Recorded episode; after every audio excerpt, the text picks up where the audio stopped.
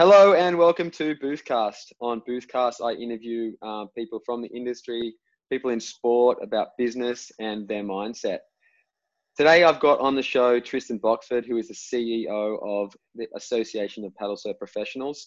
Uh, he was an ex windsurfer. He's been heavily involved in the SUP industry for a long time, and it's really cool to have him on. So, Tristan, thanks for having us.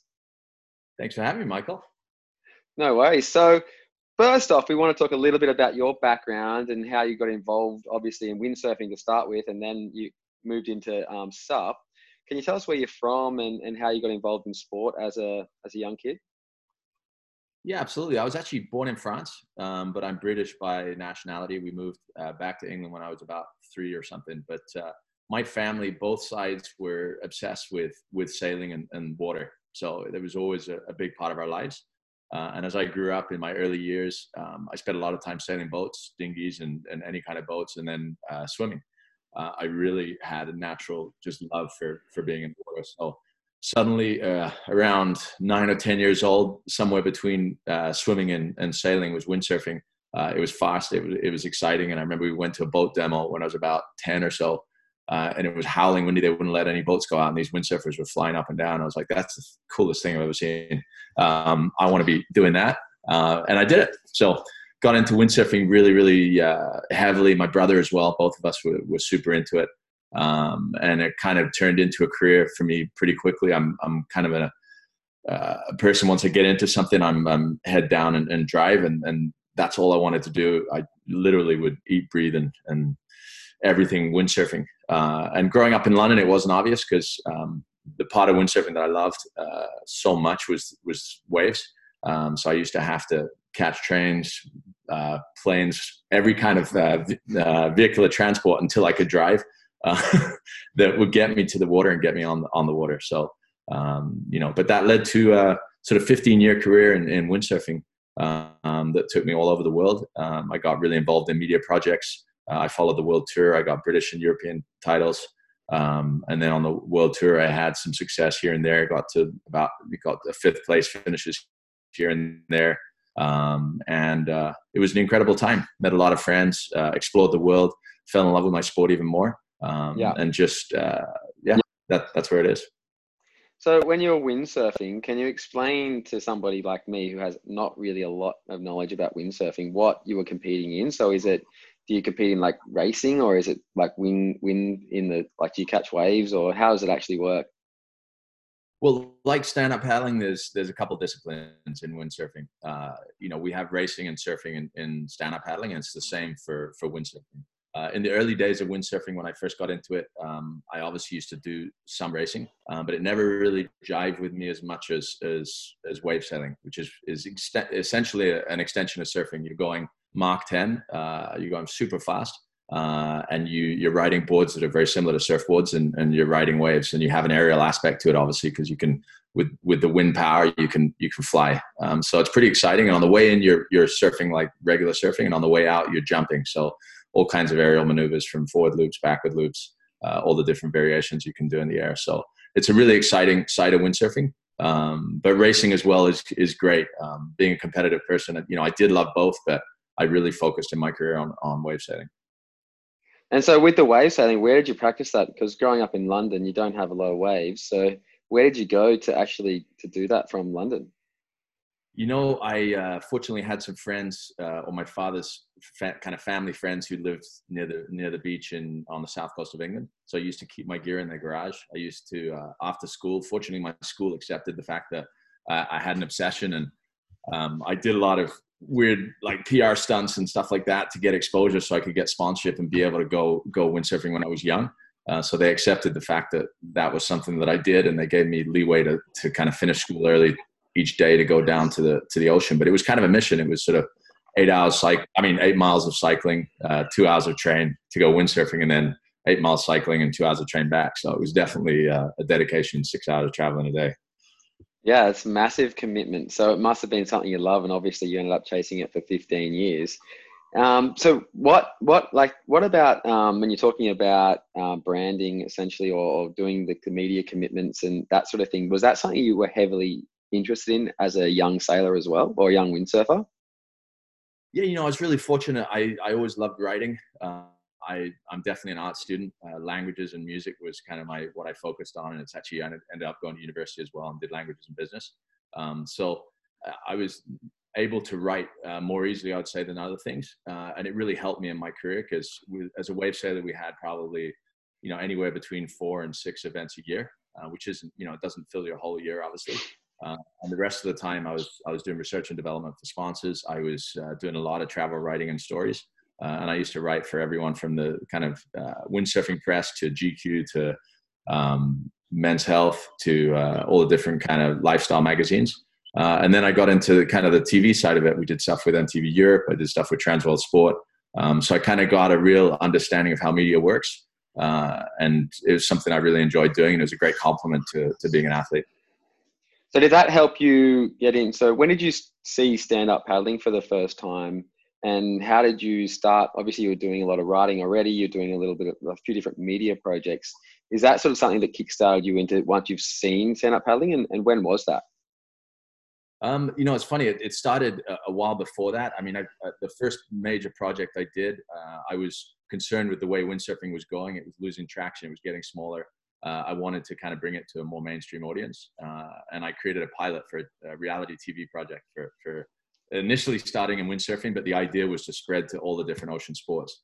Um, because one of the things I've always felt is that kind of ocean sports are a family of sports, and I always hated when they got linked with motocross and and skateboarding and kind of urban sports because there's no connection. Uh, and I think increasingly in this world, people start to see the connection of, of sports that really kind of are out there and outdoors uh, and in the environment. So you know that was the focus of what I wanted to do. Created a pilot. Uh, actually had advanced talks with MTV and a couple different networks of doing it, but there'd been so many kind of surfing flops over those years that it was it was a tough sell. Uh, and while I was doing that, I kind of had this inspiration to do a broader event, which was something called the Ocean Games, which I ended up doing in 2007. We did it for NBC, uh, and Jeep was a major partner of the of the event.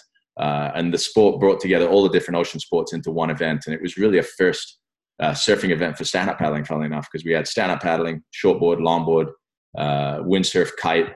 Um, we had surf canoe, tandem surfing. It was like every single way you could possibly ride a wave uh, was incorporated in the event. And we had legends like Bonga Perkins and Robby Naish and Dave Kalama and all these kind of people involved in it.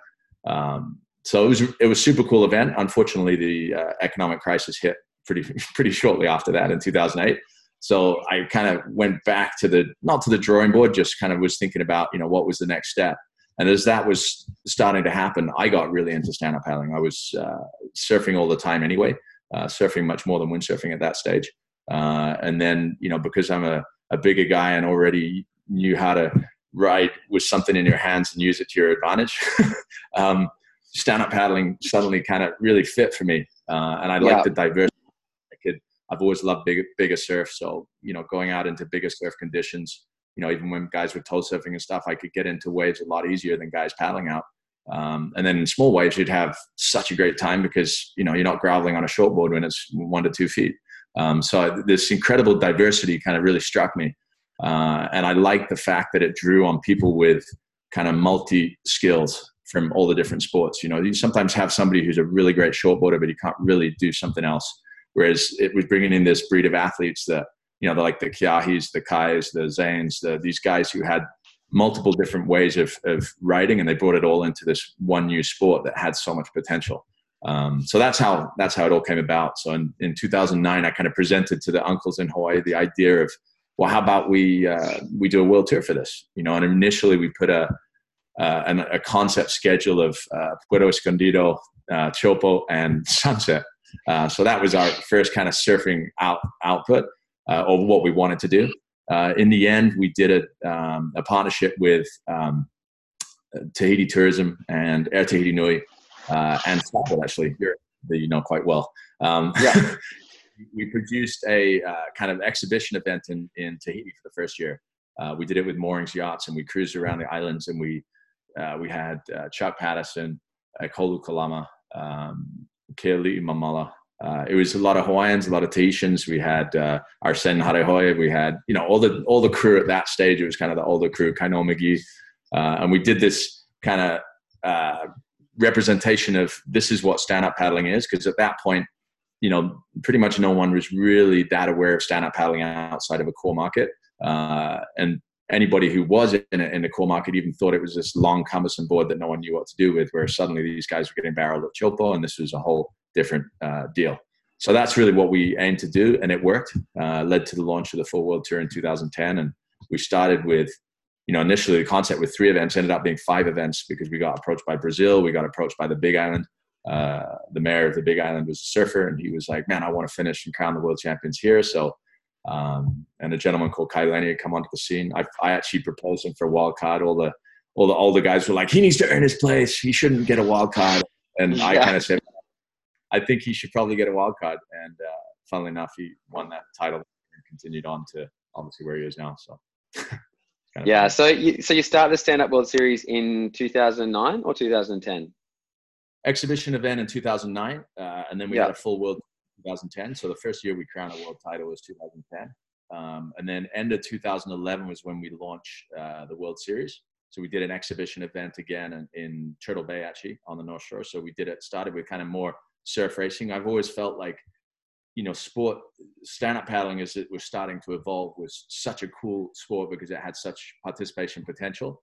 Um, but I wanted to make sure we kept that uh, excitement and buzz around it. So all the formats I was trying to create was stuff that I felt people would want to watch and would catch people's attention rather than just having an endurance race where they disappear for a couple hours and come back.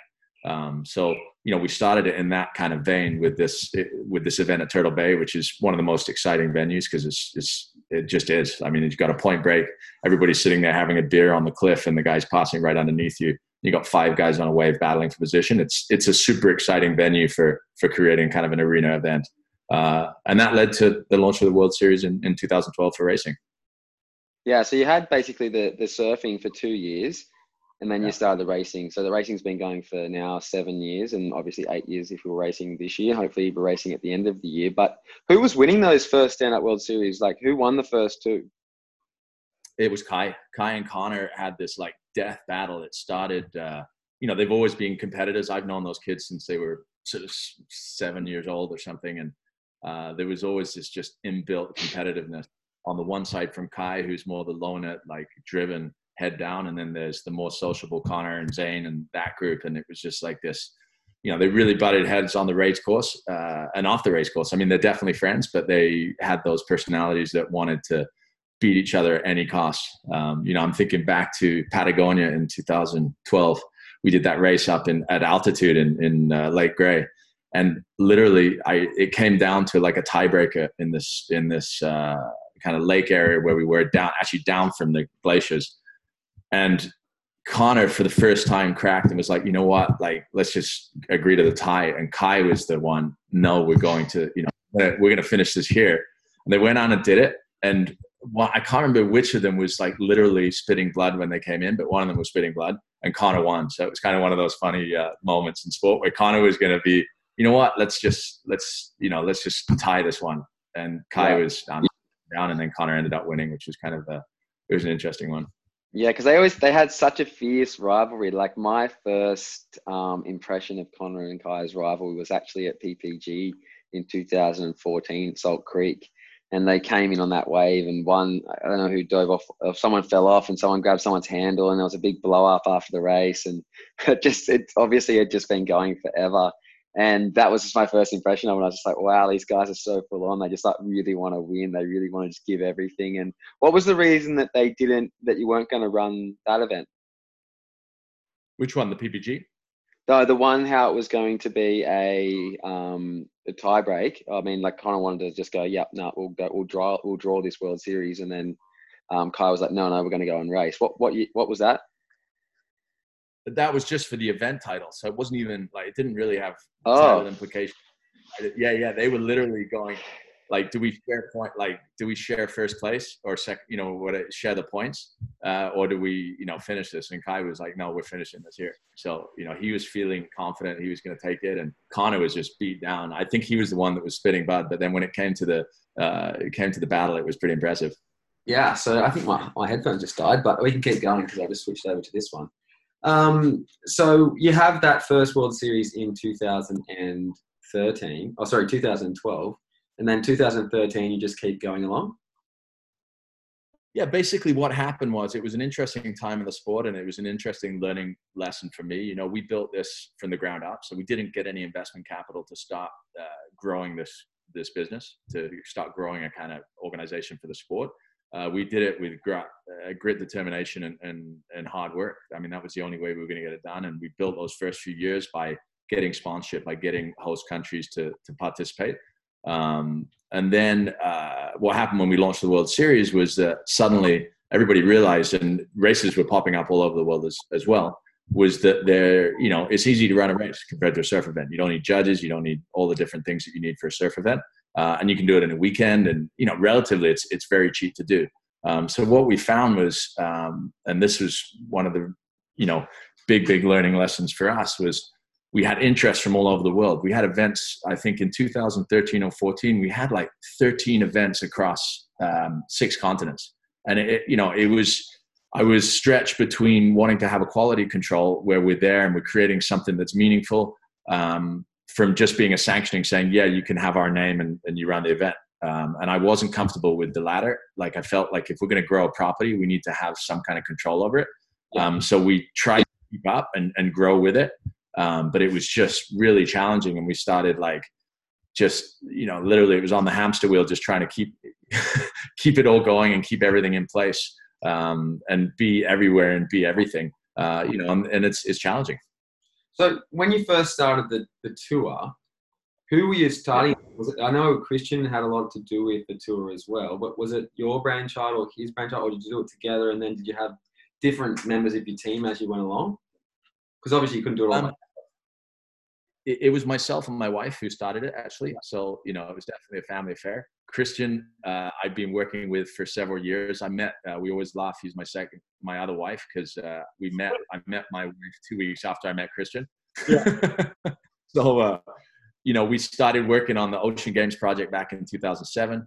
Yeah. Uh, and then, um, you know, my wife and I got married actually 2010, just before the Big Island Finals in the first year of the tour. Um, so it was very much a family affair. And, and Christian, uh, my wife and I have a lot of uh, pretty funny stories. Actually, if you sat down, you could probably write 10 books. Actually, my wife probably will because she's an incredible writer. Um, but, uh, but yeah, that's basically how it started. Uh, and actually, I had uh, one of my really close friends from college. Uh, he was a banker and he had got out of banking, you know, especially around the, you know, the crisis that happened in 2008 and he was having somewhat of a sabbatical and he wanted to get involved and he came and helped and and cruised with me. And he was one of my best mates so he helped in the in the first couple of years or first year uh, you know and got to cruise the world and, and explore this kind of uh, lifestyle for a bit. Um, but other than that it was just yeah it was basically myself and my wife and then and christian has been there since the beginning. Uh, and we just we just charged forward and we were really fortunate that you know we we started to build a really cool team of contractors um, that are still with us today um, you know, I think we we look back on it as that one of our crowning achievements um, is is the fact that everybody we kind of started working with, we're still working with. I think there's two people since the beginning that um, we're not working with anymore. That we, you know, uh, from from the very beginning, which is amazing. So, what was your vision going into this with your wife initially? What did you want to achieve with this World Series? And obviously, start with the surfing and then you get brought racing in, but what was like your vision statement? Like, what did you want to achieve overall? Um, I think you know when we first started, we wanted to create uh, a legitimate um, professional platform for the sport. That was number one. Number two, you know, I've always been very media focused because I feel like uh, for longevity uh, for the sport and for its its ongoing success, you need to have a product that you can that can transcend a local market. Uh, so you can't just run a race and expect that to be financially viable. Uh, and at the end of the day, to, to grow a sport um, requires so many different things for it to happen. Um, you can keep a sport at grassroots level and run various events, and it's great um, around the world. But if, if you don't connect them in, in a broader sense and create an international product that is sellable at an international level, then the sport, it's hard for the sport to get to the point where you see road biking, where you see triathlon, Ironman, all these different sports, uh, and then obviously surfing and, uh, as well.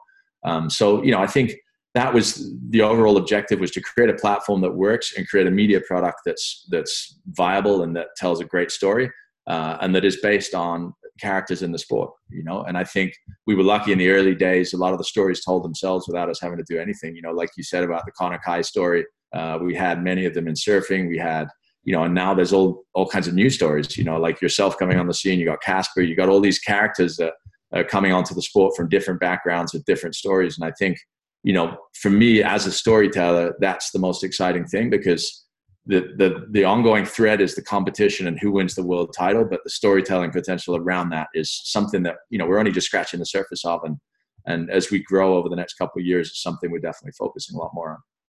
Yeah, so it's it, I think a lot of people forget when you're talking about sport that it is a lot about the story, it is a lot about the characters in the sport, it is a lot about just trying to showcase what all these people can do on a professionally sporting level, but actually being able to sell it is probably the hardest part of like actually the whole product. How have you found um, the ways that you've learned how to sell um, SUP or sell any other media project to a, a, I don't know, a financial institution or getting financial backers? Like, how hard has that been, and, and how successful have you been with it?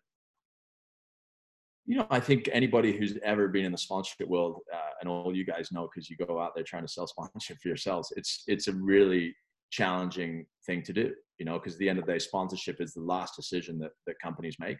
Uh, and it's the first one they'll get rid of when it comes to, you know, tightening the, the drawstrings. So, you know, it's, it's always a challenging thing, sponsorship. Uh, and the sports market is such a ever changing market as well. I mean, you know, thinking back to when I was an athlete, which is a long time ago now, but it's not relatively, it's not that long ago.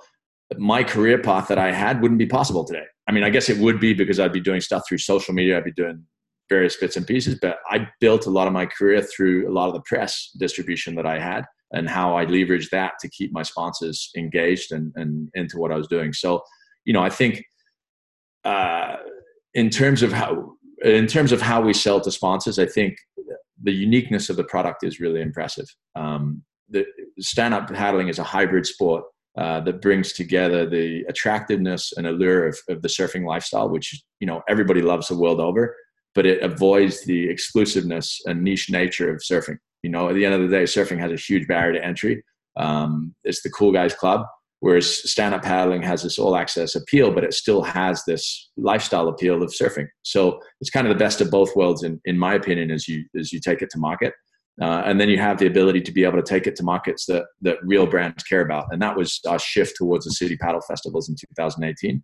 Is we didn't want to force people to come to us. We wanted to bring the sport to them.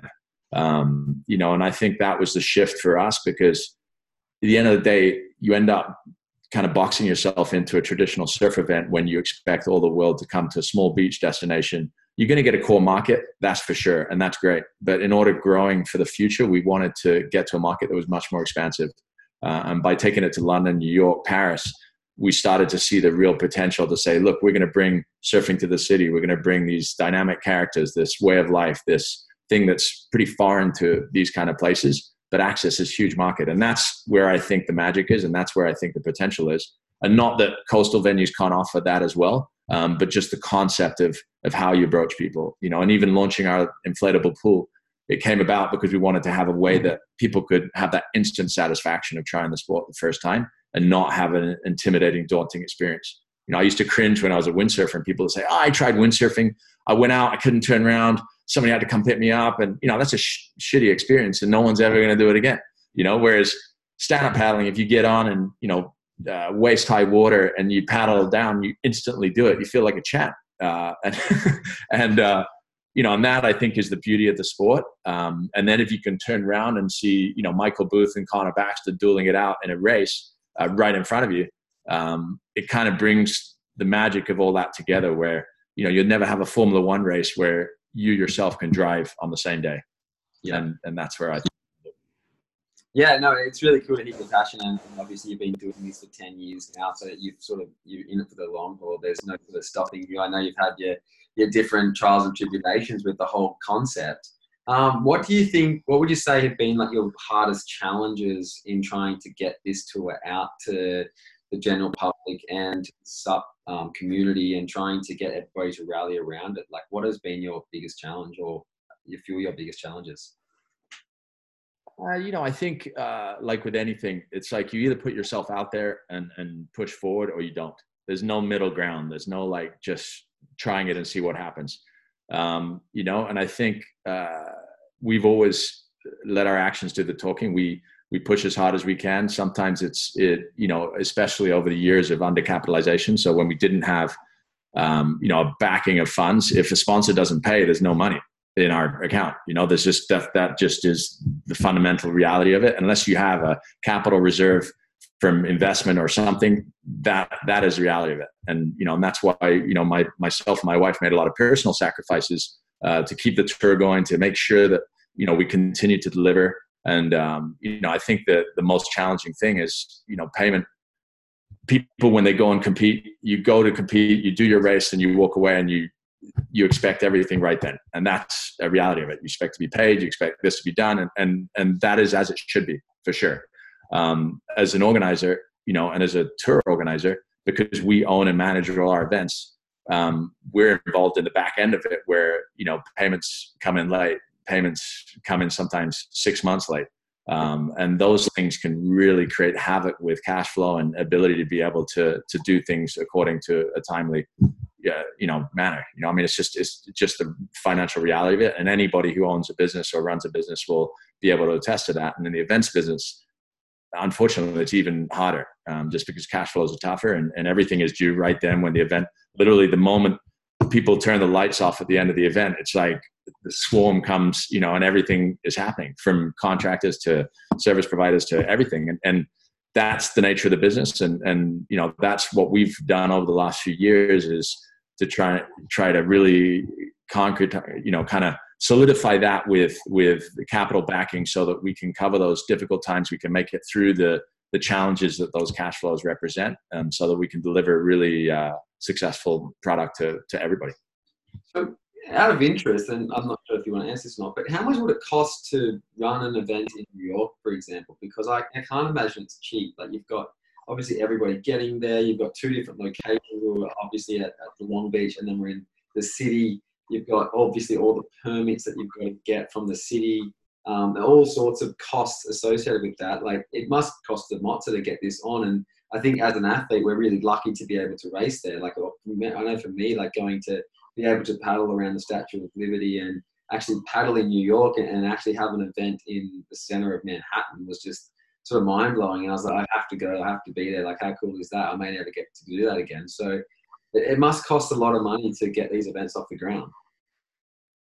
No, definitely. You know, there is the hard cost of of producing the events. Uh, you know, when you go to big city, there's kind of like the city city tax um, from you know police to fire to you know every different department. You know, for example, between heavy water and, and uh, New York, I think we we deal with about seven or eight different government agencies. You're dealing with harbor traffic in New York, uh, and you know, quite frankly, the harbor guys don't want you there um, because they they run their you know millions of dollars worth of business daily across that river, and then there's a bunch of paddlers you want to paddle across and around the Statue of Liberty, and and that doesn't fit into their kind of schedule of like, why these idiots on the river that you know, and they campaign on a daily basis to have no uh, unpowered craft on the river. So yeah. they don't want leisure people so that's the fight that you face. Uh, when you present, you know, like we presented to the city, I had to have eight governmental meetings with the mayor's office with all these different people. We sold it to the mayor's office first because I knew at the end of the day, you know, the decision lies with these guys. If they push it through, these other guys have to comply, providing that you deliver on what you're saying. So I fortunately got the mayor really excited about it. Um, he actually wanted to come down to to paddle uh, the first year, and in the end, he didn't make it down.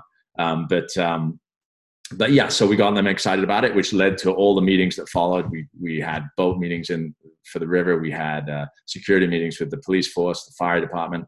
You know, but uh, it's a long process and it's a painful process sometimes. But once you get through it and you get the faith of those agencies, it, it, everything rolls a lot smoother. Like in London, you know, we have huge support from from the uh, the river authorities there, um, and same goes for New York and, and in Paris the same. I mean, you know, our partners there have been doing it for for nine years as well, or ten years actually. Um, so you know, it's it's good once you get generate that faith, but it does take a lot. And in terms of budget, um, it's it's pretty expensive. I mean, it's not just putting a couple flags on the beach and running an event for sure. Yeah, it must cost a lot. And so I know paddling on the Thames as well. Like it's sort of an unreal experience. I know I've won the Thames race um, actually two years in a row, which is pretty cool. You probably don't, I probably don't take in the sights as much as I do, but it's something that I'll take with me for It's actually one of the hard things for me because I didn't I didn't actually win a race in New York at any point. So that was always hard for me to like deal with. But winning it, winning on the Thames and winning in Paris two years in a row has been a really cool experience for me. And the iconic rivers, they're they're taking the paddling sort of to the cities and to where the people and you get those iconic shots. Um, how important is that to be able to push the stand-up paddling sport into the global media and the general public? Well, I think there's a couple of reasons you go to those big cities. Number one, as I said, you you hit mass populace, you hit uh, markets that that sponsors are really interested in. Um, but you also look at it from a publicity perspective.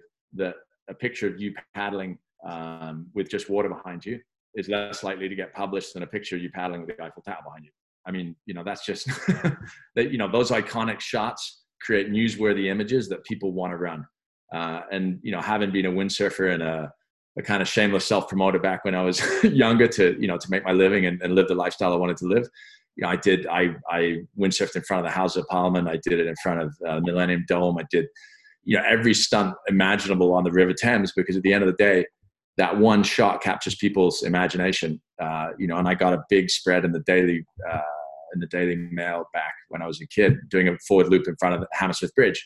You know, that picture of somebody upside down in front of Hammersmith Bridge just doesn't. You don't it's stuff that you you it doesn't matter where else you are in the world. It could be a, a hundred foot jump in this craziest place, but nobody will run it. But you got something like that behind it, people will run it, and that again creates exposure for the sport, which is which is important. Yeah, and you're sort of constantly pushing that exposure and pushing that outreach to more sponsors and trying to get more sponsors involved. Um, when you're when you've been running the series, so we spoke to up to about 2012, 2013, but from 2013 up to 2018 when you started the APP, you were still the Stand Up World Series. Um, how how did that track for you guys, and what sort of locations were you racing in before you went to this paddle festivals model? You know, we literally raced in every kind of ocean condition you could possibly imagine. We did stuff from the you know the channel crossings from uh, Natadola down to Namotu and Fiji, so big open ocean conditions, more like the Molokai to Oahu than anything else. Um, to like I said, up in Patagonia, um, in in the lakes. We did it in Hamburg and in, in the middle of the city. We uh, we did it in ocean locations all over the place. So really, anywhere you can imagine running a race, we did it. Um, you know, and there's there's an endless uh, supply of cool locations around the world you can do it. Um, you end up honing in on what makes the most sense for the sport, what makes the most sense for the tour and the growth of the tour, and what is a good balance uh, of conditions that can provide a legitimate pathway to a title. And that's that's really for me what I've you know as we went to the city route, I took this this year we kind of reflected a little bit and we said, listen, we need to make sure that each of the major components of of, of racing are represented here. Um, or at least the key components. And downwind, without doubt, is uh, you know a popular component for, for racing as a whole. It's probably the it's kind of like the dream race for most people to do a downwinder as opposed to just you know grilling it out uh, on flat water. Um, so we wanted to have that involved, which is why we incorporated Maui, Maui this year. Unfortunately, obviously this this year's uh, proved challenging, but um, but yeah, that's what we look at when we look at those locations. We went everywhere, and we kind of brought it back to being very strategic with where we go and what we do. Yeah, no, it's just interesting how it's all evolved, and, and you've obviously had those like sort of iconic locations, those beautiful pictures in different places. Then you've moved to the city, um, what did you find was the most challenging component? Were you constantly running all those different events when you were going to all those different locations as well? Because I know you're doing that now. You run all your events yourself. What were the challenges between when you were running sort of like another another event was running with the APP logo as its like sort of um, elite category. How, how is that challenging compared to running your own events? Because running your own events must be more work and like because you're constantly running it from putting the flags in the beach to actually getting the permits and, and doing the negotiations with all the safety and all the media. Uh, how how hard was that sort of transition from helping with the um, organizer already had events to moving into running basically every event yourself? Um, well, a lot of the events we started our own anyway, so we were doing that, and we kind of realized that you know as we were stretching ourselves too far, trying to manage every single aspect of the event, uh, in all these different locations, we were just killing ourselves. You know, and, and because my background's quite broad in terms of experience, I have a lot of experience in ocean safety. I have a lot of experience in race management. I have a lot of experience in media. So I was just kind of stretched over all these different areas. Uh, it was literally just driving us into the ground. We just never had a moment, um, you know, didn't have enough time to commercialize it and take it to market. Didn't have enough time to do anything. Uh, and that's where in 2017 we had to kind of pull in the reins a little bit and say, whoa, whoa, whoa. second, we've got to like stop this train for a second so that we can take a breath and and make a proper step forward. And and that's what really led to us. You know, obviously we we tried for a couple years to raise some money, but because I was running so much and doing so much, it was just impossible. Um, so you know, end of 2016, going into 2017, we started that process. Uh, and we finally got to the end of it by the end of 2017 and we were able to rebrand and launch in 2018 with this kind of new look APP World Tour. We felt like um, bringing everything under one banner was important uh, so that people outside of the sport, they come in and there's just a one stop, you know, this is the sport. It represents all aspects of the sport. Uh, and this is, you know, this is the professional platform. Yeah, because is it APP has basically become the professional platform of the sport, and it's like the elite uh, of the elite who go and there's 24 guys and I think 16 girls or 24 girls as well, and you're constantly racing out the best of the best. How is that? How do you sort of um, sell that to the general SUP community? Because that must be hard if they can't necessarily come to the events. I know you have with City Paddle Festival, you started to have the open open events as well. Um, but how important was bringing the general public back to those events? It's hugely important. You know, I mean, like I said, over the years that you're you're trying to build something, you end up you realize that you have to focus on one part of it to be able to push it forward. And for us, cementing that top professional platform was important for the overall image of the sport. Um, if you look towards other sports like PGA to you know for golf and all these other kind of organizations, you have to have that top piece to be able to grow everything else out. Um, you know, definitely over the years that we were overstretched, it was hard to develop uh, the mass participation side and the community side as much as the pro side. So we just focused on what we could, uh, developing developing a media product and developing this kind of top elite platform. But that's by no means uh, the full uh, scope of what we what we are today. Um, I mean, you know, in, in Japan, how many people are racing on the river? How many people are in Paris? You know, New York, we were limited because the river there is just so challenging to paddle on, and, and there's no way we could get a mass participation race on the Hudson because we'd get shot by about 20 different people. um, you know, in London that year. what the, what's that? Remember how we nearly got run over by that ferry that year? I was just paddling along and look up, I was like, oh my god. exactly, and the guy, you know, the guy put the, you know, he put the throttle down when he saw people because he wanted to make sure that uh, he made an example of people. So, you know, I mean, those are the challenges we face in those kind of locations, uh, which is why we kind of uh, sort of reevaluating as we build the City Paddle Festival. Because the one thing was really cool being, you know, uh, right under the um, uh, right under the Freedom Tower there in New York is that the, the, number of people coming through and exposed to the sport is just insane. I mean, that was the biggest takeaway for me on that first year was, you know, we had 30,000 people come through the site uh, and we had that big screen showing images of people surfing in wave pools, paddling in Patagonia, doing all the stuff. And people were just like, I had no idea. This is the coolest thing I've ever seen. And that for us was the biggest win at that event because you just, you're exposing people to something that they never even thought about. They might have heard, now most people, you know, they know what stand up paddling is. They might have done it once on holiday, but they had no idea that one, it was so competitive and you guys are, you know, professional athletes at a, a hugely high level um, but there's so many different components to it, and there's so many different ways you can ride this one sport. It's it's the cycling of the ocean. You know, you can be BMX, mountain bike, road bike, any format of it, but it's still one sport. You're on two wheels, and it's the same, same with stand up paddling. Yeah, I had this exact same conversation with Daniel Hasulyo the other day, and we are talking about how stand up really does relate to the general public, and it does relate to um, like the cyclists and, and the running populations, where it is the community fun runs that people all turn up to, and that's sort of where I see a lot of the future with the sport. Um, where, so when you're choosing the formats for the, the world tour, you've got like the 10k distance race and the the sprint formats. How how do you choose those? Um, we wanted to fall on something, or we wanted to establish something that was um, really understandable for the general public. Um, you know, and I think that's in running, they've done a really good job of that with the 1K, 5K, you know, marathon, 10K. They've got all the different formats that just these are the established criteria. In paddling, uh, you know, we we toyed with some longer races, but they were hard to keep the excitement and entertainment around it, especially if you're at a venue where you're trying to engage people. Um, so 10K was just like a, a good sized race. And, you know, from all the majority of the athletes came back to me with the same feeling that it, you know, this is a good kind of rounded distance to keep it exciting, keep it competitive, um, you know, and the best man will win.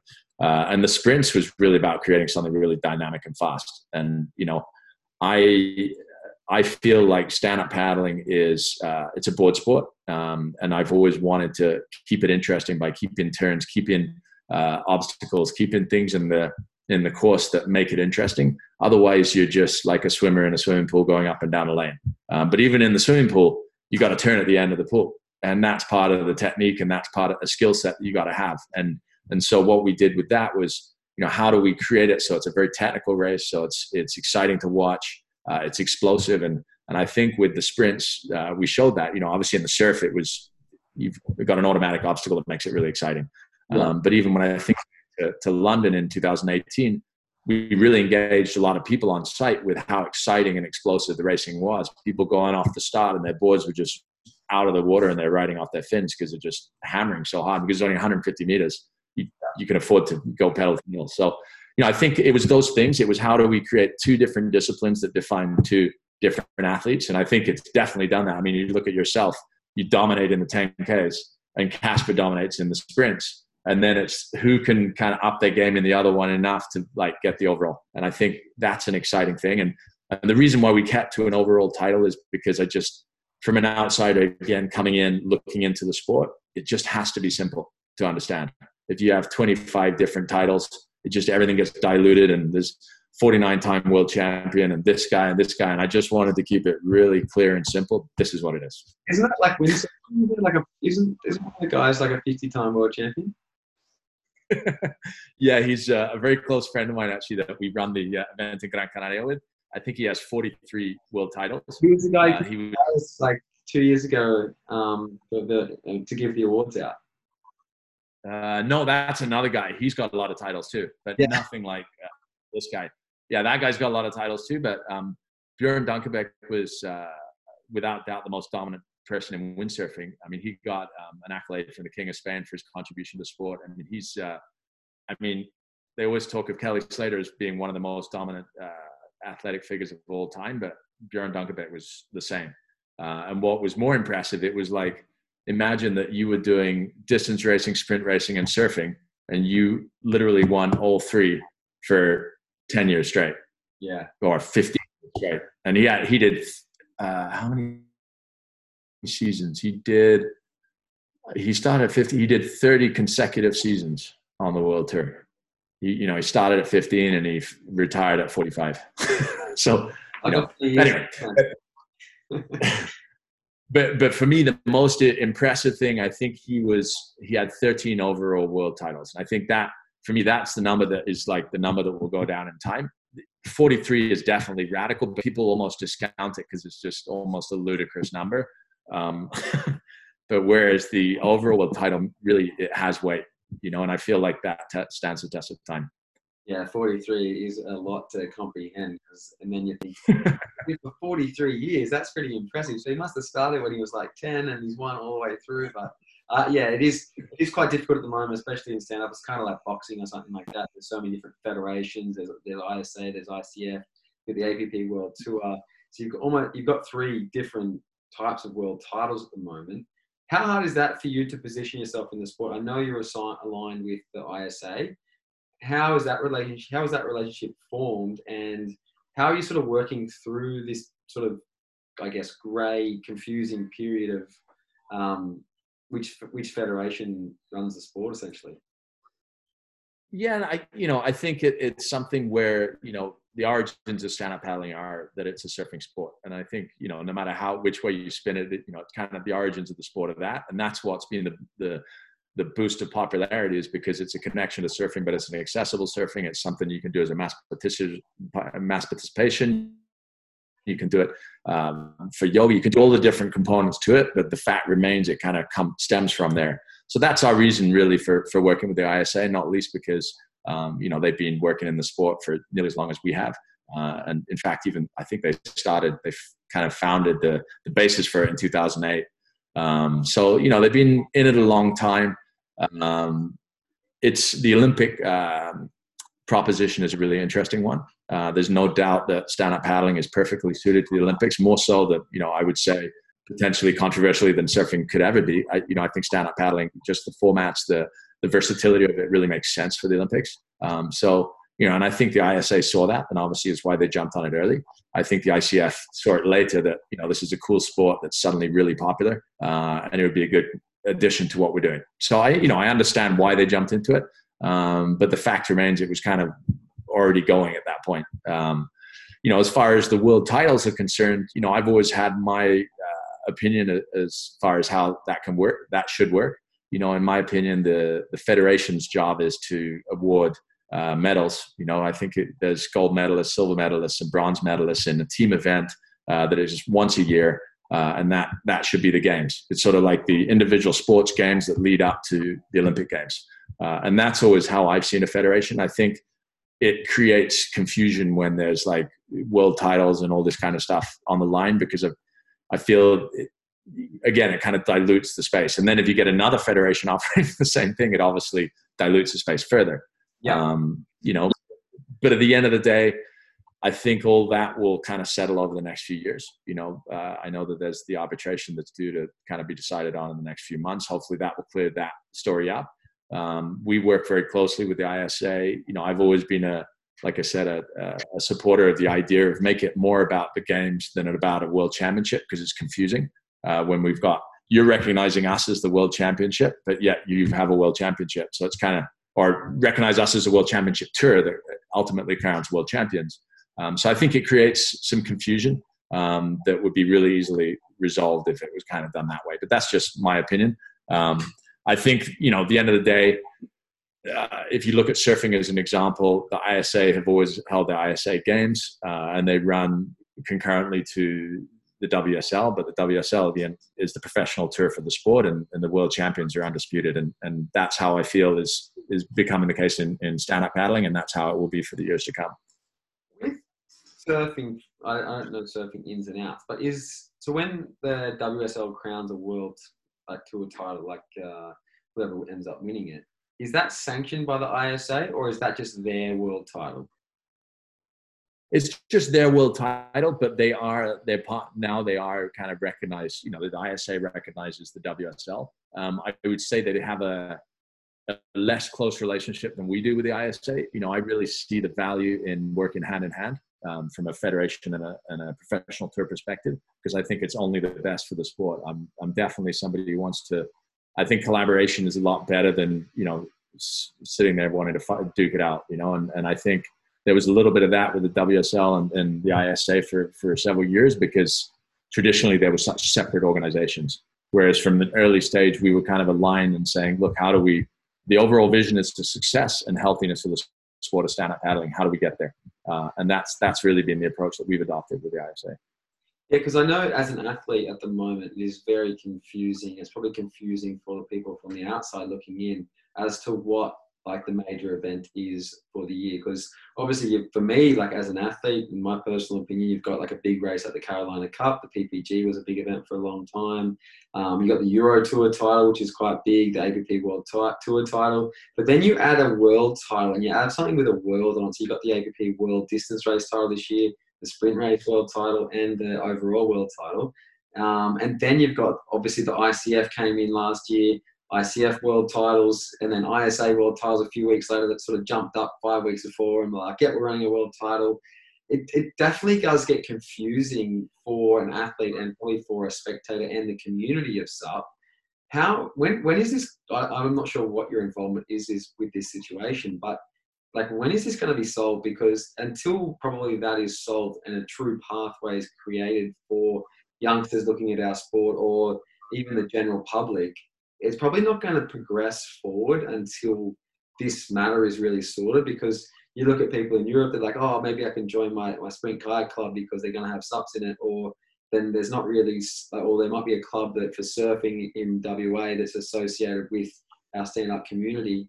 When is that going to be sort of solved? And, and how do you see it playing out in the next few months or few years? I don't know. It's been going for a couple of years now, so it seems crazy surely they have a lot of time right now to sit in an office and work it out. Yeah, you know, I mean, I think uh, you know from a ICF versus ISA debate. I think there's there's an ongoing arbitration process, um, and that's going to be cleared up in the next, I believe, two to three months is what I was told.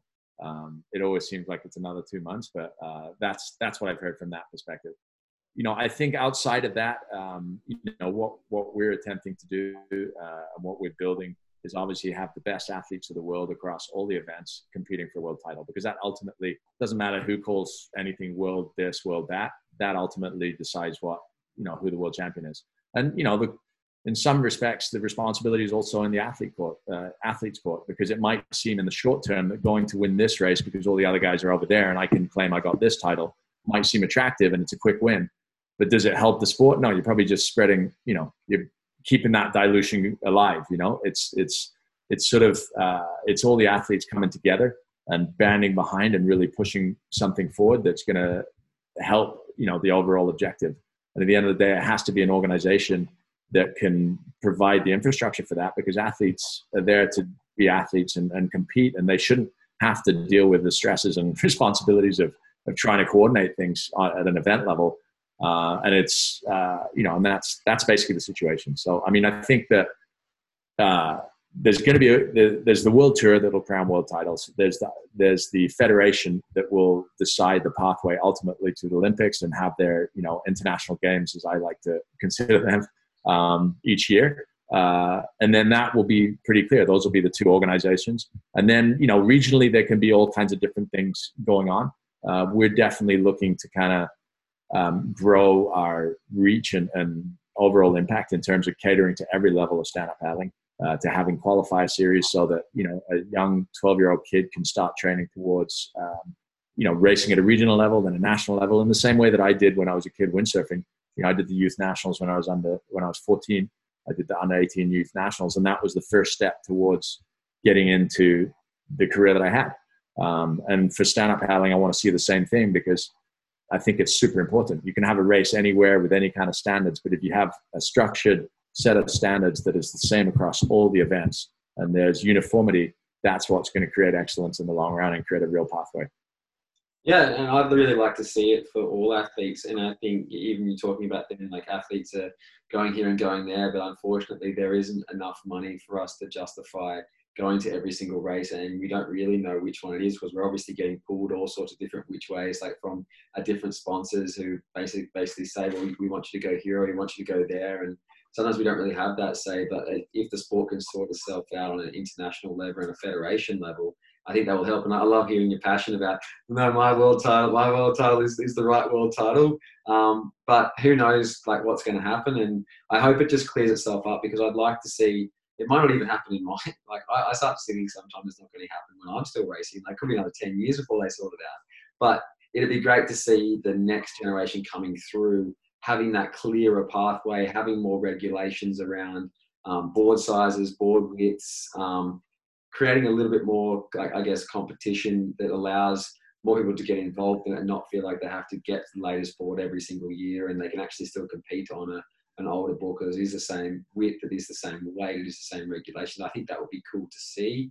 And obviously that would be branched out across all of the, the events. Like so even if you're running a community event in, I don't know, Utah in the US or Perth, Australia or in Europe, you've you've got the same sort of like rules, systems in place where it is a sport where we can all sort of train and race towards a particular event win or goal. It's not just about I don't know, a one event organizer wants to do this big downwind race, and then one event is I doing a sprint race, and then one event we're doing this, but then the world title is is, is going back and forth in sprint or starting off the beach and going back. Then one another world title is a 200 meters straight straight flat. Like how how confusing is that? I think for the kids coming through and even like the general public. So it'd be great to to get that all sort of ironed out in the next few years. Yeah, absolutely, and and certainly I don't look at it as uh, my world title. Just, just to be. No, sorry, I didn't. I didn't mean to say it that way, but you, you know what I mean.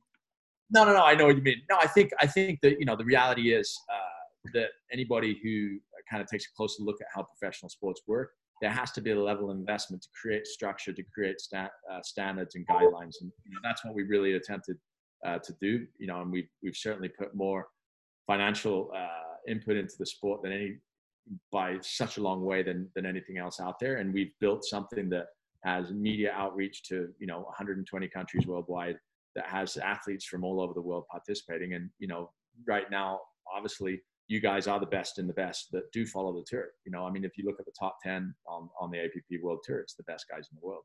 Um, and I, I think that's undebatable at this point. Um, but those standards that you mentioned, I think they're critical, and that's what we're really pouring focus now and uh, on. You know, and as you say, we've got some time now to really kind of take a step back while we don't have events ongoing. Um, we're working very hard at how that kind of structure regionally and nationally and, and internationally can work so that there is much more of a uniform uh, approach to the sport and there's that proper pathway to a title so that the next Michael Booth can come up and uh, and you know easily get his way to the world tour just through his talent, determination, and, and local support.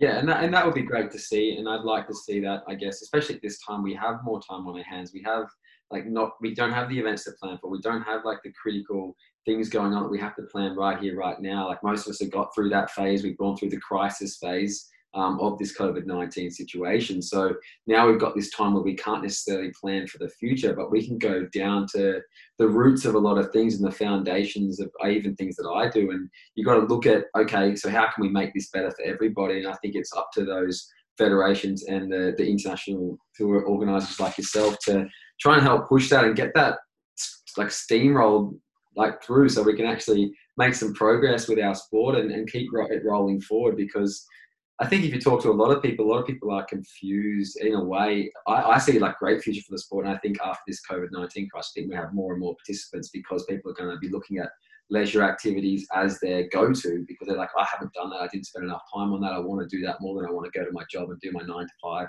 every day. But we really need everybody to step up and really try and focus on building these foundations so we can move forward.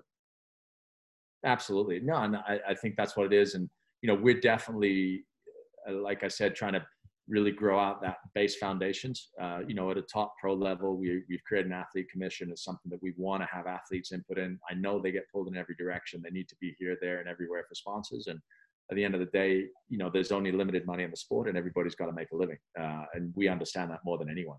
Yeah. Um, so, you know, I think it's it's finding the right, uh, you know, approach forward so that you know we can all grow this together. Uh, we can build a really flourishing world tour that kind of represents the pinnacle of the sport, um, but also provides a, an entry point that is unparalleled. And that's really what we're trying to do is is have it all the way from that first time, wow, what's that sport, to you guys at the top and everything in between. Um, so building out those middle parts of it is something that we're focusing a lot on, uh, from grassroots level participation to, you know, when you look at the Paris race, I would say 70 to 80 percent of the people on the river, if not more, and not competitive whatsoever. They're just there for the jaunt. You know, it's it's a great fun thing. It's a community activity, and that's the way we look at it. Is that you know over eighty percent of the stand up paddle market is non-competitive still, and that's not a bad thing. You know, I think it's a great thing because um, if you look at any sport, that's really the way. Um, but it's how do you engage those people uh, in a way that connects them with you guys, whether they race or not. Uh, and that's what we're really working on, both through media, both through activations at events, uh, and then you know in the digital space on how we build the business moving forward. So, you know, I think creating that really healthy structure for the sport from bottom to top is is is what we're really focused on. Yeah.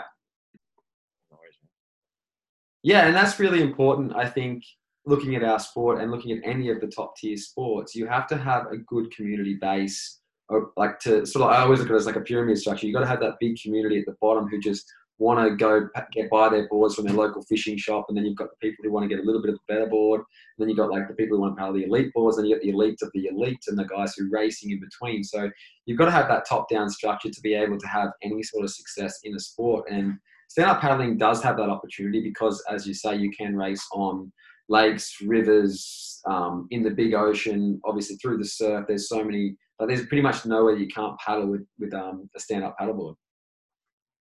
Absolutely, no, and that's where we see the huge potential. I think it's you know everything from a health uh, and fitness kind of activity for people who are just kind of cruising around just to do a cool body workout or whatever it is, um, to guys who are you know hammering it out on a race course, to the guys who are surfing. Uh, and I think it's what keeps the sport so interesting, and it's what it's the value proposition as a whole that, that we see as, as a great opportunity for the future. I don't think, you know, I mean, I don't think we've scratched the surface of the growth potential of, of stand-up paddling. Uh, and I equate it back to when I was a kid. Uh, my brother had a racing bike, and I had a mountain bike. Um, and my brother was one of the only guys I know who got a racing bike. Whereas I know today, I look around me and there's not like, if I went out on a mountain bike, I'm the unusual guy because there's like 10 million racing bikes. You look outside, there's freaking hordes of people everywhere just cycling everywhere. Uh, and I think, you know, people could might have said 30 years ago, road biking doesn't have anywhere to go. Whereas now I'd say road biking is one of the biggest, you know, participatory like endurance sports there are. Um, and I think stand up paddling has this potential that I think if we look in, like, you know, the industry obviously fights its daily battles of, of how we sell boards, you know, the cheap boards coming from China, all the different challenges that they face in terms of keeping market share and making it all work. Um, but I think it's going to be biding time because it's it's the evolution of the sport. It's new people coming into it. It's creating that open-ended structure that everybody can come in, no matter what their interest is in the sport. They can come in and get engaged, and that's you know what we're really working on is how do we increase the net rather than hold on to what we have? I saw that in windsurfing really clearly. And windsurfing has so many more barriers to entry than, than stand-up paddling, but where where you know it was they were so scared of losing their current market they were just chasing after it chasing after it and and changing to suit that current market rather than looking 10 years down the line to say how do we get 10 million new participants into the sport because that's what's going to create the future uh, and that's that's what we're looking at uh, really really closely because we don't have obviously the the concerns of the board sales to sell right now. We have the opportunity to grow a sport um, at that level. Yeah, and I think it's great to hear that you want to expose the sport to more people, and that sort of becomes successful for everybody because with more people, there becomes more uh, financial investment in the sport. There becomes it becomes better for the industry, it becomes better for the athletes, it becomes better for the event organisers, and I guess it becomes better for the people who actually do it because it is an awesome sport to be a part of. Whether you go from stand-up paddling in the surf when you're actually doing the surfing, or doing the racing side of things, or actually leisurely paddling with you and your dog and your family in, in the sunset or whatever it is that you really like doing. So I think that sort of part of it is sort of comes down to what I was talking about before. Like once we get these federations to sort themselves out and they actually start working on the sport and actually start pushing it to new levels and exposing it to more people, I think it, this will happen really easily. Just we've got to stop fighting with each other and actually start working all together because technically we I, I guess we all want the same thing. Absolutely, and I but I also don't think we drop it all on the federation's lap to say you know you're the guys charged with developing the sport because honestly I look at stand-up paddling as a leisure activity. Quite frankly, it's a leisure activity that is also a, a professional sport as well. Um, and there'll be so many people that will come in at the leisure level, but then might end up diving into something really competitive. So it would have nothing to do with that kind of federation. This is how you get into the sport. This is what's, you know, this is the structured process. You need that structured process.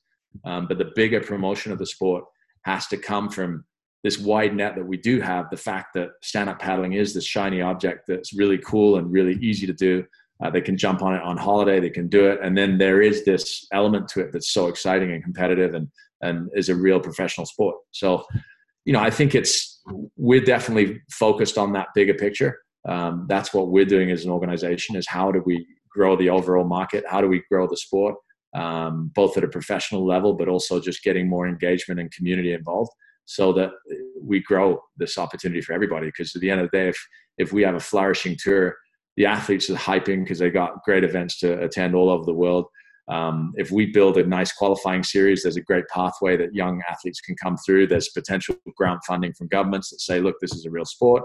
It's uh, sanctioned by the International Federation. This is what's, you know, these are all the things that make it work. Um, so, you know, there's still some work to do, but I definitely think we're on the right path to, to, to getting towards that goal. But it's obviously going to take, take some time. Yeah. And like any sort of leisure activity sport like golf or tennis or anything like that, there is an elite component of that. But I think if the elite component looks really nice and it looks structured, I think the community level stuff will come.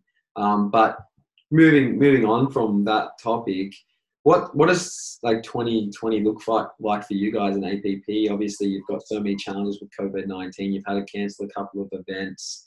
Um, you're obviously still trying to hope. Well, we're hoping that we're able to still to go to Osaka, obviously for the racing, the Canary Islands, and Paris. Um, obviously, having a couple of surfing events around that towards the end of the year as well. Um, how how challenging is this whole situation for you? You know, I think the most in, in challenging thing is the unknown.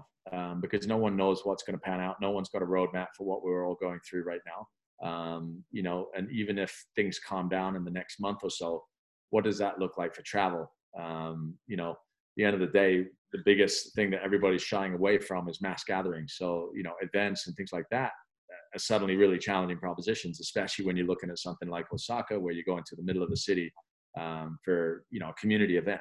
Um, so, you know, I think our our response right now is to, to continue on planning towards you know what we have in place um, the restructured version of, of, of the tour based on what we had to do which you know in retrospect was definitely the right thing i mean obviously the us is, is having a horrible time right now so you know that was really challenging and, and what we also have to look at for sponsors and host cities is they need to have some promotion time you know just from one day to the next saying okay we're going to go there next week if you haven't had a chance to promote, you haven't had a chance to do any of that, no one's getting their money's worth as far as what they're getting out of the event. So, you know, it's it's a delicate balance, and, and we're monitoring really, really closely. You know, the end of the month, we have another check-in with all our uh, stakeholders to discuss, you know, the latest developments, see what's going on, and we're sort of meeting, if not weekly, bi-weekly, just just to make sure that uh, you know we're on the pulse with everything that's going on.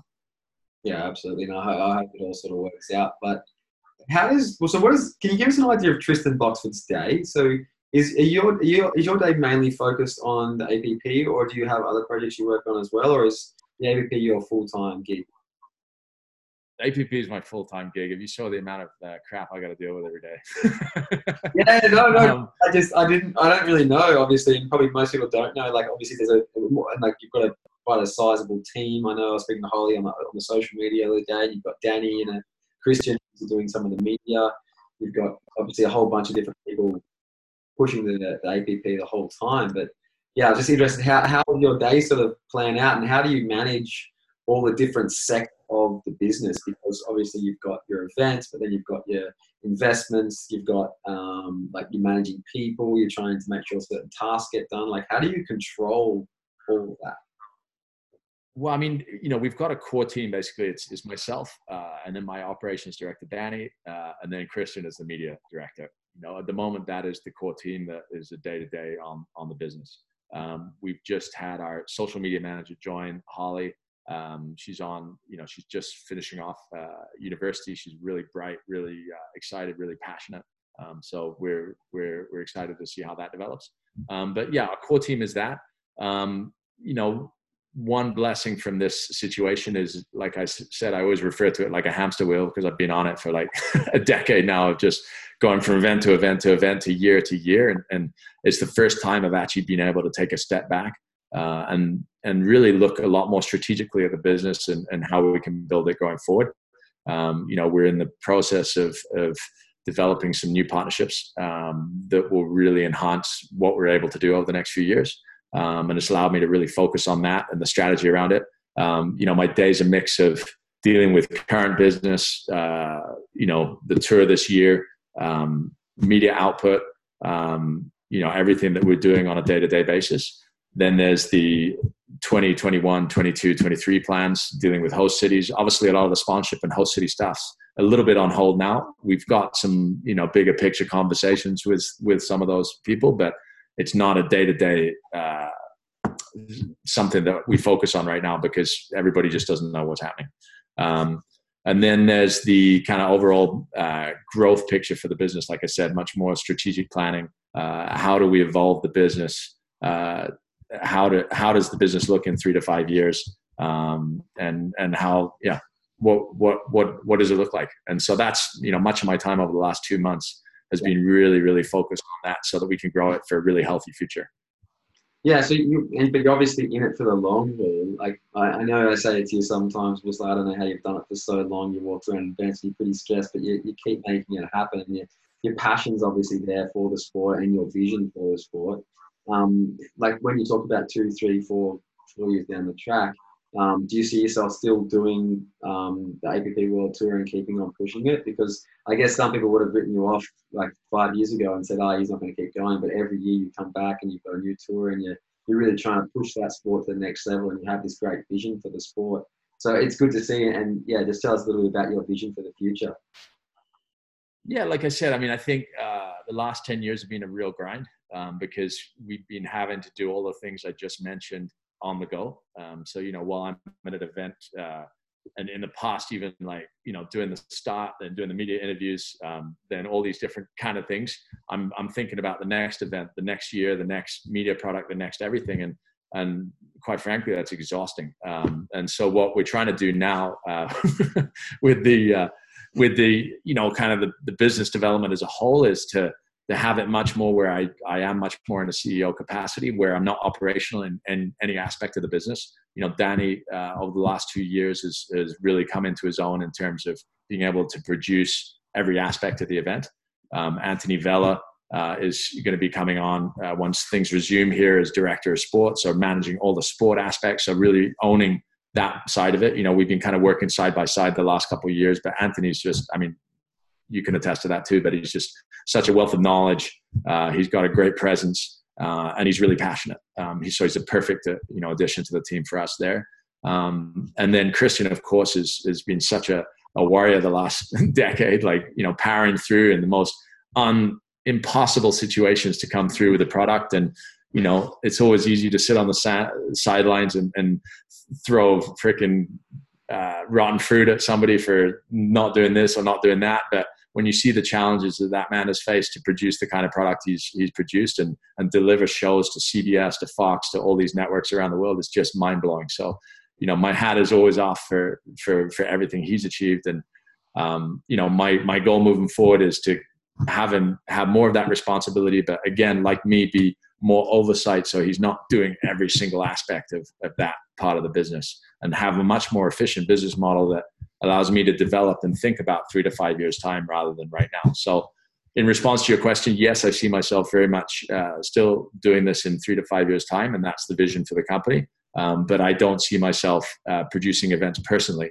Um, i see it more an oversight role. I'll be there i'll be watching i'll be making sure everything's exactly as it should be in professional, which is really what my role should be, rather than getting in there to fix a, a bolt on a on a tent or jumping into the water to to move a buoy or you know whatever all all the things that I've been doing over the last ten years. So. Yeah, no, it's cool to hear your vision for the future. And it's cool to hear that you're actually um, fully committed to the sport and you're going to be around for a long time because as I always like I always say, like Rome wasn't built in a day. Like you've actually got to, and like even race result wins aren't built in a day. Like you, I've testament to my racing are like 20 years of training and racing and that's something you just got to put years and years of hard work into and you've got so many challenges and so many naysayers out there obviously who or, or uh, don't want you to do well like you know for racing like you've always got 10% of people who generally don't like what you do or don't want you to win or whatever it might be and I guess my question is to you like how do you deal with that criticism? Like do you use it to motivate you or do you use it or you just to completely ignore? Because I'm one of those guys who's like a weirdo and like gets psyched by it because I'm like, oh, someone doesn't think I can do something, I get proven wrong. So that's something that I get excited over. But is that something? How how's your approach with that? You know, I'm I'm a pretty even keeled person. I try to. Uh, you know, I, I can't remember the English expression. My mom always has a go at me because I always get them wrong, but it's the weed from the trees. You know, like I, I, I really appreciate and, and take in positive criticism.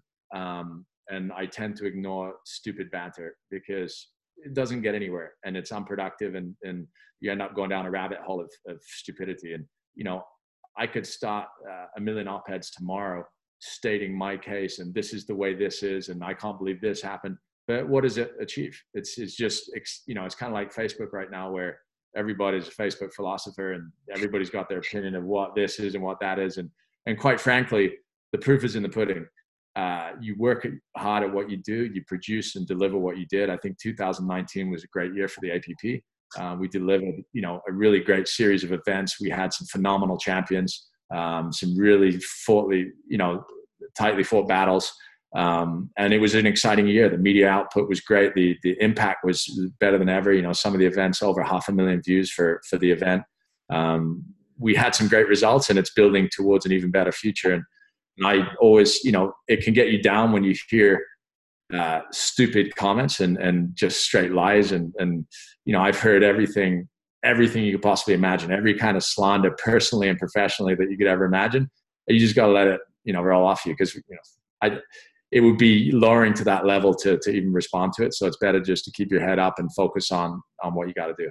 Yeah, and I always find it interesting, like even reading the comments of like you're running like a live stream for a SUP event, and like we're racing, and either people get upset that the um, the audio cuts out or, or the signal cuts out, but then if you run the race an hour later, they're upset they didn't get to watch it live, and like you can't really keep people happy, and it's just you're always going to have that negativity. Know, I personally like to see people actually be more positive with the sport because we do get to watch live SUP races like that are professionally cast on Facebook and on social media, and like we get to watch from our living rooms. Like I know my parents or uh, my friends and family or my supporters actually genuinely like watching that, and I just get bemused sometimes when I see that and all those negative comments come through, and I'm just like, why aren't we positive? Why don't we just go? Hey, like, look, we get to watch SUP live on TV, on our on our little screen in bed. You know, like, how good's that? Instead, we're like, really upset that it's not perfect quality or it's not 1080p or 4K or 8K or whatever it is these days.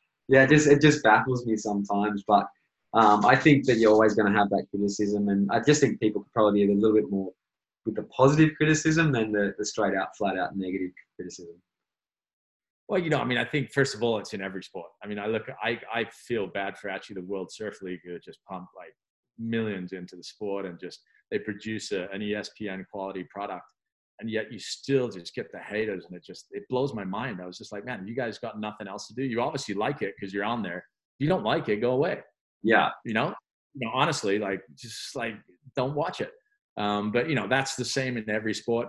Um, you know from our sport perspective I, you know the one criticism i have for for ourselves is that we strive to deliver something really polished and professional um, but we're faced with the economic challenges of, of what it takes to deliver that um, you know, and, and, live streaming a, a uh, long distance race, despite all the tests, um, especially on those rivers in the cities, is an incredibly challenging operation. Yes, it would be easier to just take an iPhone out and, and go the old fat, not the old fashioned way. It's like the new fashioned way, but like, you know, we could, we could do that on social uh, media. On the iPhone's old fashioned now. but I mean, like, myself 20 years ago. Yeah, no, but you know what I mean? Like, I, I think it's like, we could do that. Um, but I, you know, the way I look at it is that as a professional sports league, I would almost rather have somebody else go in there and just do the iPhone thing. So, you know, because at the end of the day, we can't go to a sponsor and say, yeah, yeah. You know, we can't go to Chase or someone and say, yeah, look at our live stream brought to you on our iPhone. You know, just, you know, it's a professional sports league. We just, that's just not going to happen. Uh, and we have a full team of professional camera guys. What we've tried to do, because there's such a hunger for it to watch the race live, We've tried to produce, you know, bring in all that production quality that we have and deliver it live. Unfortunately, you get on a river where there's, you know, stuff that I've never thought about, but like the metal on the bridges throws off the signals between the wireless, between the different cameras. There's just so many like pitfalls that you're almost setting yourselves up for disaster. So, you know, as we move forward, we, we're evaluating every uh, way we produce these live broadcasts. Sprints are really much easier um, because you know you're just in one location it's fixed it's much easier to deliver a good broadcast. Um, with the long distances we're evaluating how we do that because you know on the one hand uh, i want to satisfy that core audience that that wants to leave the, the 5 million comments online and, and and wants to watch it and is such a passionate person with the sport we desperately need those people to be engaged and, and, and love our product. Um, but at the same time i want to make sure that we deliver a professional product. So it's kind of you know, it's it's bridging that, and sometimes we've fallen short because we've tried to to do both, and it's tough, um, and it's almost impossible unless you have you know a three hundred thousand dollar media budget to produce a race on the River Thames, uh, which obviously we don't have. yeah, and, and like I think that criticism is good is a good thing because people care. Like, at the end of the day, like that's why people are getting upset because they care because they love it so much, and that's I think that's pretty cool to have we're stand up, I'm a stand paddle racer essentially, and you're running an event in Osaka or in Paris or New York, and you've got people all around the world upset because they didn't get their live stream. You know, like that's in a way that's awesome because people actually care that you're doing the event and they want that event. They they love it. Thousand percent. No, and, and that's exactly it. We want to, we love that passion we want to feed that passion and make sure we deliver on it. You know, and, and you know, I think that the naysayers will always be there, and you know, you can always look at a glass half empty rather than a glass half full. Um, and you know, you can look at something and look at all the negative things, or focus on this, or even kind of have that uh, creative uh, false media thing of, of, delivering a story that just isn't the case. But you know that's always going to be this case. You know, it happens in politics, it happens in sport. It's not a stand-up paddle focused thing. Um, you know, our goal is to deliver something really polished and professional, um, and and and create a great platform for you guys. I mean, that's that's really you know that's the vision of the APP. Yeah, no, and that's and that's and I, and I hope we keep to be able to producing this for years to come, and I'll try, I'll race on it for as long as I can, sort of make it sustainable for myself, and maybe I move into a different role in the sport going forward. But um, yeah, it's, it's just really cool to hear your passion and, and, sort of just seeing that you really want to make this happen and you want to make it happen not only for the sport but for the athletes and for the community out there because stand up as a as a whole is, is such a fantastic sport. We've got such a good community around it and there's just so many cool things we can do with the sport and, and I think the elite level and the, and the showcasing that you're trying to do on the level of like the CNNs or the, the ESPNs and the Fox Sports and all that sort of stuff. We it'll be really cool to see our, our sport up there with those big international sports one day. Yeah, I have no doubt it will be there. You know, I think it's it's got all the right um, ingredients to to to really make it there, and, and our our we're you know singly focused on ensuring that we create a positive future for the sport and and something that embraces everyone too. You know, I think we could have got involved in any kind of sport, but stand up paddling really resonated with me because I've always enjoyed multiple. I enjoy everything in the ocean. I literally just love every aspect of, of doing sport in the ocean. And, and stand up paddling was this first sport that kind of brought all those elements together into one sport. And it, it really has so much diversity and so many applications that it was just such a cool thing. And it was so accessible to everyone. Um, and I think that's something that really captured my imagination of like, imagine what this could be. Uh, you know, and as we built this, we are starting to see what it can be, but I don't think we've even scratched the surface. I think there's, you know, a lot more to come, and and a lot of the stuff we're putting in place now, I hope will lay the foundations for you know the development of that growth.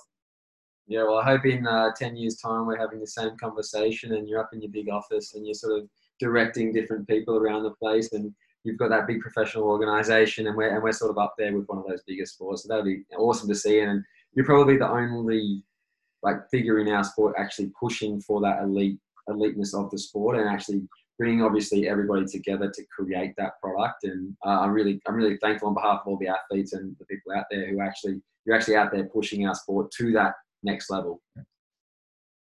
Well, thank you, Michael. That means a lot, man. Um, and uh, no, we're excited. You know, I still get really excited thinking about uh, all the stuff that is to come. And, and I get excited even looking back when you start looking back at some of the races. And that's some of the stuff we've had the opportunity to do with the media team this last uh, month or so is starting to look at the archive, uh, the archive material. And, and it's insane. We've, we've, we've probably only shown about 25 or 30% of the stuff we have. Um, and there's so many stories, there's so many memories, there's so many cool things that have happened. Uh, and it really makes us even more excited about what's to come. So no, I think it's, it's good times. And you talk and you're talking about obviously all that content you've got, and you've got you're obviously creating a lot of content at the moment. I know you've got this Immerse TV show. You're working with a few of the athletes to put things out on social media. Um, what is the idea behind the Immerse TV show, and, and is that just sort of trying to gain more exposure again? Yeah, it's funny actually. It was something that we'd been wanting to do for a while, but we hadn't really had time to put in motion. Um, you know, and it was this kind of bringing everything you know bringing the latest from from the APP's perspective on the sport, bringing the athletes to the to the fore, and, and stories that are relevant to to all things APP. Um, and then obviously this this uh, situation hit with COVID nineteen, and and it made it even more relevant because people are hungry for content. Athletes need some kind of you know platform for exposure, and we're like, okay, this is the right time. Let's just you know fast track it and, and get it out there. The first two episodes, we're still kind of ironing out some of the, the things that we want to do with it, but the concept is is basically there that it, it gives spotlight on athletes, uh, check in with correspondents across the globe. Um, you know, our global reach uh, and representation is huge, so it's a great opportunity for us to be able to do that and dig into some of that archive content, um, do meaningful lookbacks, speak to the legacy of some of our world world champions. You know, I mean, looking at Connor Baxter and his rise, I've got content of Connor since he was a little scrog, you know, and it's it's it's kind of cool to it's kind of cool to look back on all that stuff and be able to to tell a story from the start until now of the sport and that's something that because we were we were in it so early we we've had the opportunity to do yeah and, that's no different really to what i'm trying to do with these boothcasts is trying to get people's stories out there because there are so many great stories in paddle sports in general that nobody ever hears about. Like I hear about because I drink beers and I'm sitting around with people till like the 12th hour and I'm just like really interested about what they're doing and why they did it and how they got to where they are. So now it's I've got the opportunity to sit in my, my room a lot and I'm not going to be traveling much this year or at all. So I've got this a lot of passion projects I've had on the on the back burner for a long time. So I've taken this opportunity as as the same way you've taken the opportunity with that Immerse um, TV show and just being able to, to talk to people and I, I get to learn so much from doing these episodes and, and, talking to people. And it's just so easy these days being able to link up with people all around the world. Like you're in Portugal at the moment and we're just having a conversation like we'd be sitting in the lounge room. So it's it's just a really cool time to to be alive in a way. Obviously it's not not a good time because we've got all these all these issues going on in the world, but at the same time, I just spoke about before, it's it's sort of a calming of what's happening around them, been happening for a long time. We've had that sort of like 10 year period since the last recession where we've just like really ramped it up, ramped it up, ramped it up. And we kept ramping it up. And now it's just like, okay, everybody just calm down. Let's just have a bit of a rest. And we, and we get that rest period. And we get that forced rest. So nobody else can do it, anything exciting at the same time. So it is really cool period to, to reevaluate and, and lay those foundations like you're talking about.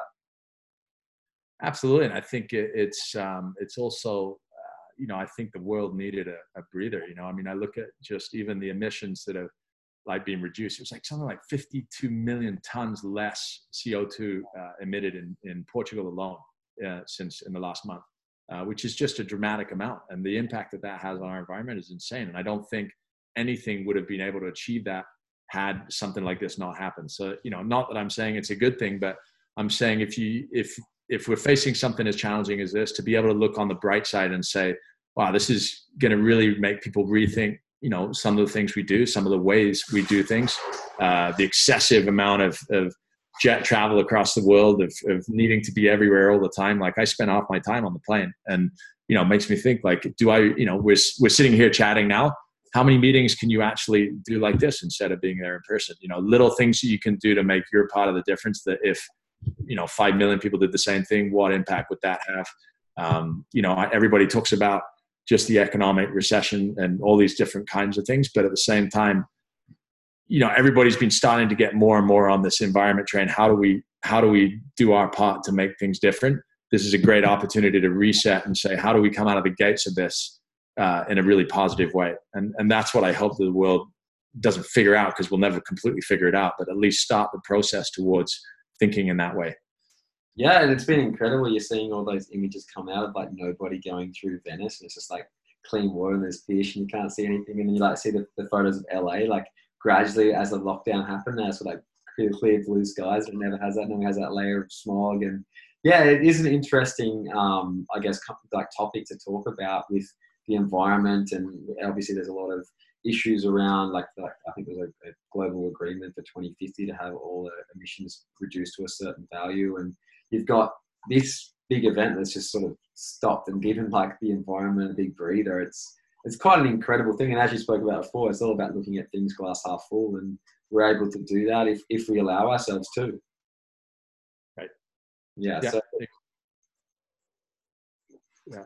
No, I think it, you know I I uh, I look at it as a really calm time. I mean, it's a stressful time, obviously, because it's also it's tough for you know for business to to go through these kind of things because everything's stopped there's no means of creating revenue. You're, you're developing and strategizing to the future, but a future is unknown because you don't know what's going to happen. So there's all those concerns and stresses. But at the same time, you know, a lot of families are getting to spend time together. Um, you know, the world looks a lot more beautiful place. I look outside here and it's a really natural, beautiful place anyway, and it's really exposed and, and weather passes through here. So not it's not like LA where it just kind of sit the, the fog sits in. But the clarity that we've been seeing, I don't think I've ever seen that level of clarity. Like you can see the westernmost point of Europe, like it's like two feet away. um, you know, and it's those kind of things. If you if you take a moment to like reflect on that, it's really cool. And I, again, I just hope that it inspires you know people to not be naysayers about the the challenges that we're fa- facing. You know, the U.S. being the prime problem at the moment with denial that you know these things are really happening and that these problems are really problems. You know, and I hope people are able to see them because of the differences we're seeing in the world while this is going on think like man we are having this impact. How can we make a difference? And it's not just uh, single use plastics. It's not just uh, you know co2 gases. It's not just these things. It's all of it. You know how can we all kind of be a bit more strategic with our lives, with our businesses, with everything that we do in life. You know, we get so used to all the benefits of modern society, but we've got to look at the, the downside of that and how can we counteract that. Yeah, I think really it's going to be a very different world that we live in post COVID 19, regardless of what we're able to do or not able to do. I think the restrictions that we have in place will be in place until we have a, a vaccine. Maybe not as strict, maybe not full lockdowns, but I, like in WA, we can still move around. We've only, we don't have that many cases. I think we've only got something like 400 or 500 cases, but a lot of them have been from international travelers coming home and cruise ships, and there hasn't been a lot of um, community transmission. So they've been able to be a little more lenient. Over here, we can still go paddling in twos. We can still go out in twos. Like, and we're just spending more time at home and, and doing different things really very differently.